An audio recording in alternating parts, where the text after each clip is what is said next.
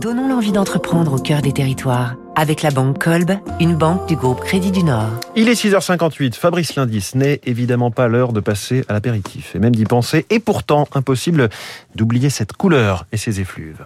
Pernod Ricard, numéro 1 en France, numéro 2 mondial des spiritueux, rhum, tequila, champagne, apéritif, 240 marques telles que Ballantines, Havana Club, Lillet, Malibu et bien sûr Passy 51 et Ricard, les frères ennemis.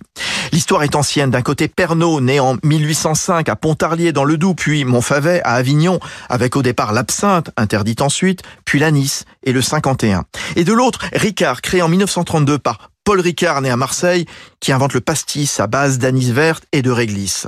Les deux filiales fusionneront il y a un petit peu plus d'un an pour devenir Pernod Ricard France, installé à Marseille, au dock, où transitait historiquement l'agni étoilé.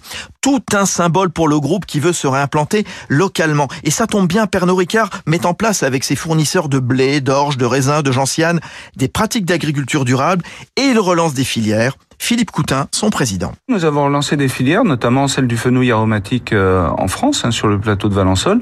C'est pour euh, développer leur culture, puis surtout acquérir des certifications durables, comme la certification Senso sur euh, l'huile essentielle de, de, fenouil, diversifier leurs revenus, d'améliorer leur rotation agricole, ce qui est important aussi dans l'agriculture durable. Donc je dirais c'est gagnant pour tout le monde. Pernod Ricard qui continue de lancer de nouveaux produits.